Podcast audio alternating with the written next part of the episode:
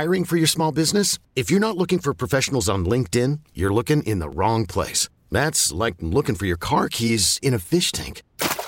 LinkedIn helps you hire professionals you can't find anywhere else, even those who aren't actively searching for a new job but might be open to the perfect role. In a given month, over 70% of LinkedIn users don't even visit other leading job sites. So start looking in the right place. With LinkedIn, you can hire professionals like a professional. Post your free job on linkedin.com slash recommend today. You could spend the weekend doing the same old whatever, or you could conquer the weekend in the all-new Hyundai Santa Fe. Visit HyundaiUSA.com for more details. Hyundai, there's joy in every journey.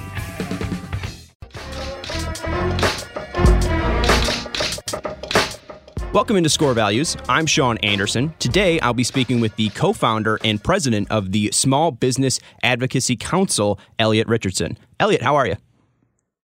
I'm doing great, Sean. Thank you so much for having me. Yeah, we're really excited. We talked back in June, and when we talked then, Lori Lightfoot signed the uh, Chi Biz Strong initiative, and I'm wondering if you could catch people up on that.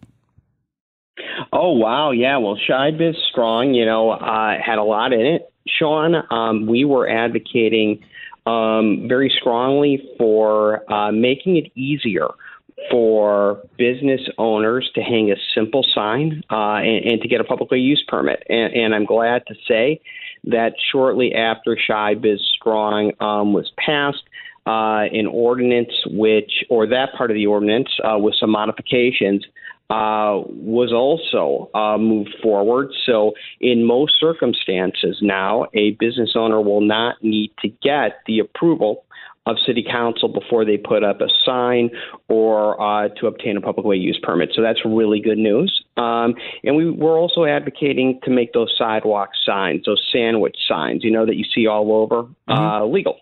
And um, that ordinance uh, that was part of Chi Biz Strong as well.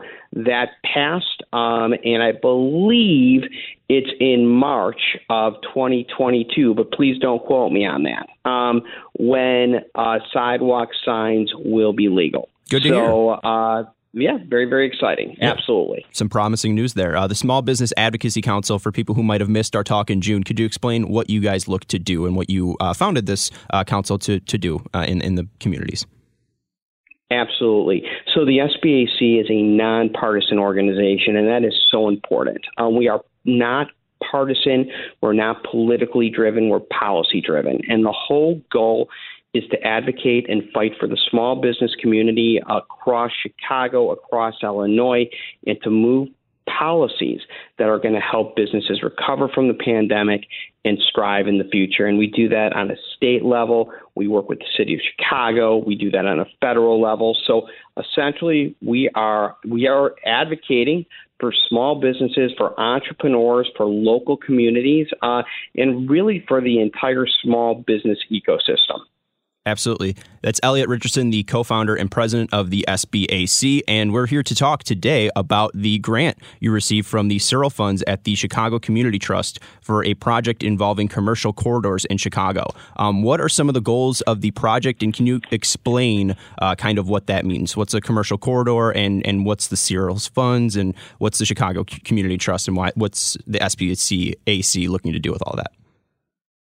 Sure. So, you know, we received this grant from the Searle Funds at the Chicago Community Trust, and the purpose uh, is to revitalize, to empower, and to connect uh, commercial corridors through good policies and through policies that are going to help small businesses and local communities create commerce in struggling um, business districts uh, throughout Chicago and throughout Cook County. So, you know, you said what's a commercial corridor? It's a great question. Those commercial corridors are really those small business districts, right? In Logan Square, in South Shore, in Englewood, in Lakeview. Uh, you know, there are these these strips um, that fuel local economies. Um, and, you know, too many of these commercial corridors or business districts have just struggled even before the pandemic. You see a lot of vacancies, you don't see a lot of foot traffic, and what should be the engines um, that really drive commerce and um, economic stability in a lot of neighborhoods. Uh, it's just not there, and sometimes to the contrary. You have a lot of vacancies that can lead to crime. Um, we really need to turn that around. We need to get businesses into buildings in these commercial corridors. We need to get people walking up and down these local business strips in neighborhoods uh, to really help grow the economy, create jobs, improve the entire perception of uh, of the Chicagoland area, um, and to uh, you know to to help people get back to work uh, in in the city. Absolutely. And you talked about this a little bit, but how do commercial vacancies impact communities? And I know that even owners have tax breaks that they can benefit off of uh, for having, uh, a, a, uh, what's it called? Uh, not abandoned, but uh, at least uh, vacant. Vacant, vacant storefronts. can you talk a little bit about that and how that affects the communities?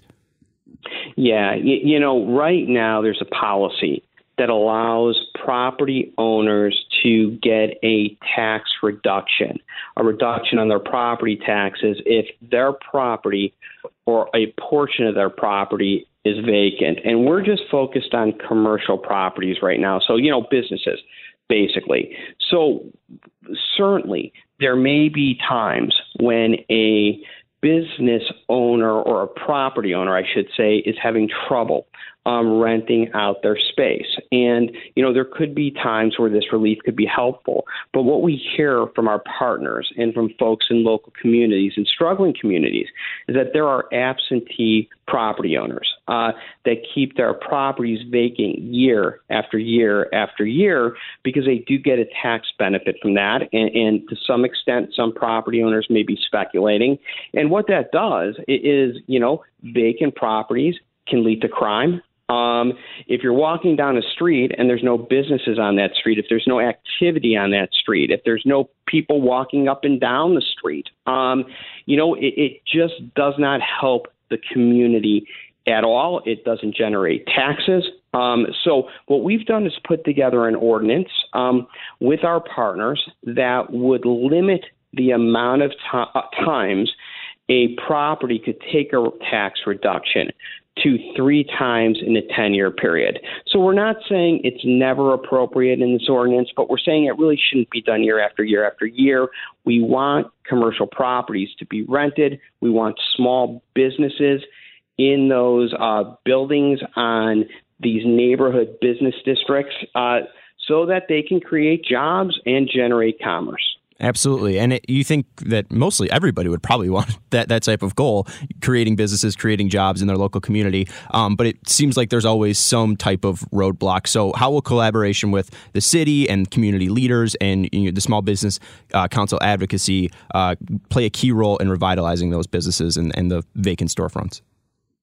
Well, you know, we got to bring people together, and and that's what we're working on doing. So, communication and collaboration is key. I've got another C, critical mass, right? So, you know, by by working together and teaming up with business organizations and community organizations across the city in southern Cook County and in Cook County in general, in all rowing the boat in the same direction, then we can have a very, very strong voice and push this policy forward. And Sean, we're also looking at other policies.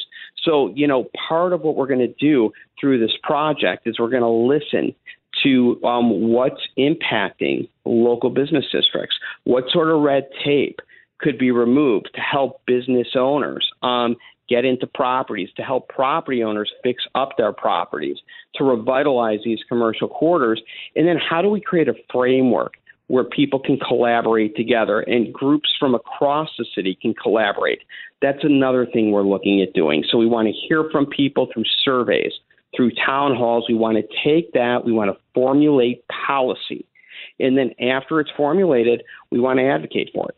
Absolutely. That's Elliot Richardson, the uh, co founder and president of the Small Business Advocacy Council. And we were talking to him about the uh, new f- grant that he received from the Searle Funds at the Chicago Community Trust uh, for a project involving commercial corridors in Chicago. And you mentioned the specific policies and people uh, speaking up and taking part in surveys to make sure that you guys are helping out small businesses that do start up from uh, this grant.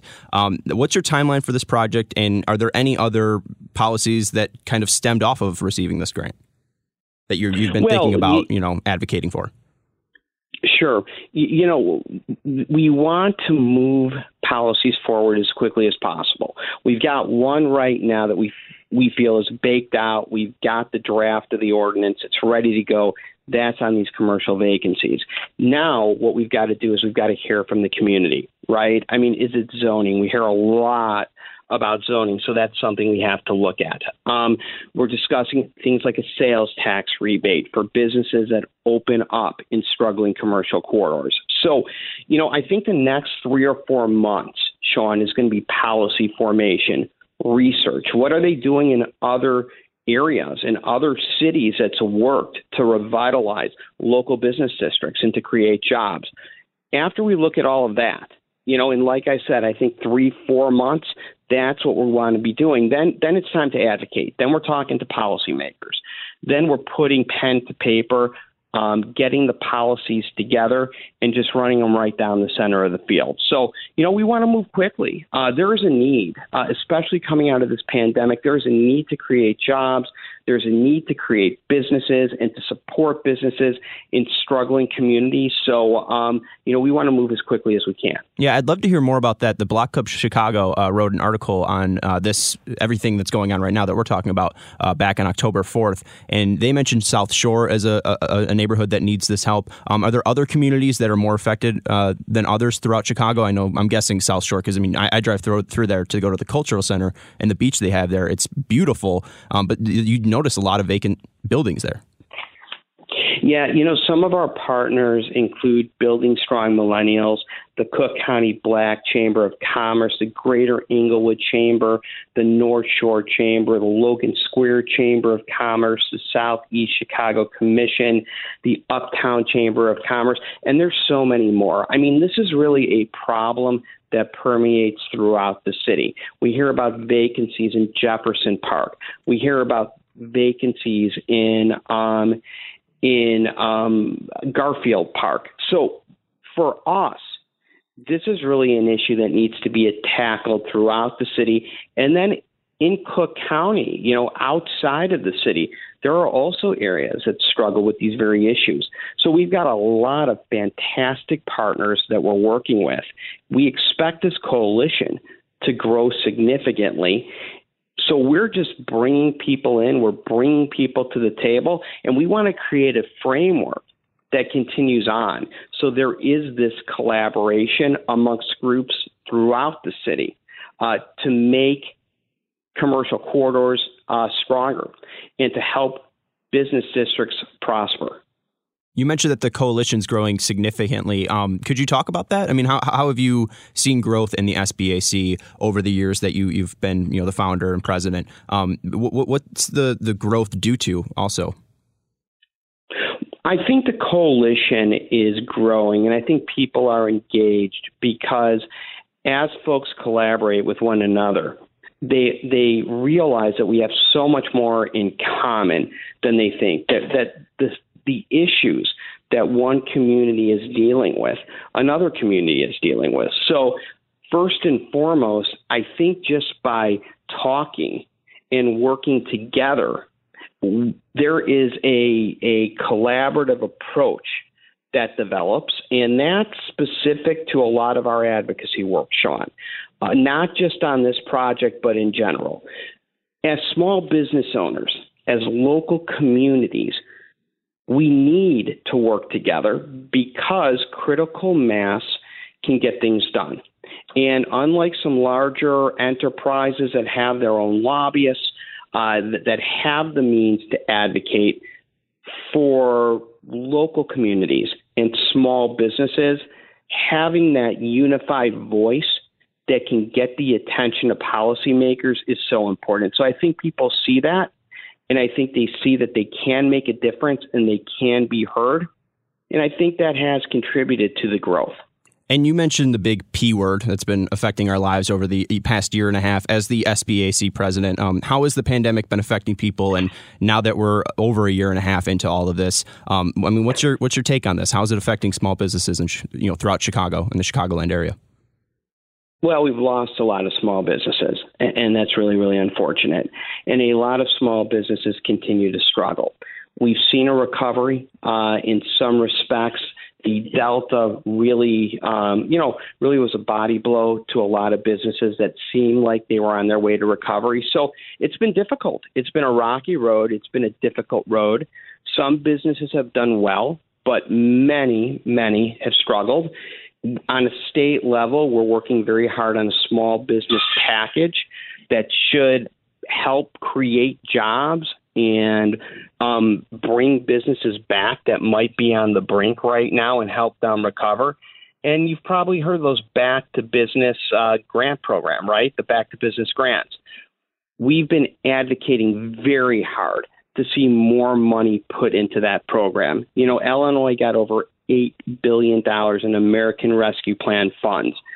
The Back to Business Growth program had $250 million for small businesses we'd like to see more than that out of the $8 billion that Illinois got. So, you know, that's something that we're fighting for right now. Uh, the pandemic has hurt lots of small businesses. I mean, there's no other way to put it.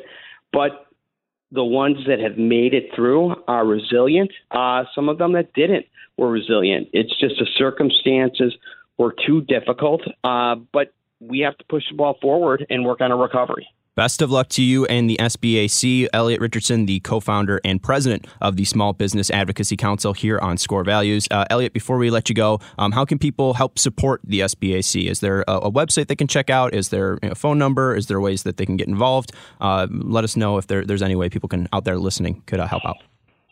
Absolutely, Sean. They can go to our website. That's SBACIL, SBACIL.org. Um, my email is Elliot, E L L I O T, at SBACIL.org. We you know love to hear from listeners, uh, and any way they want to get engaged uh, would be awesome. Thank you so much, Elliot. It's great catching up with you. Sean, you as well. Thank you for having me.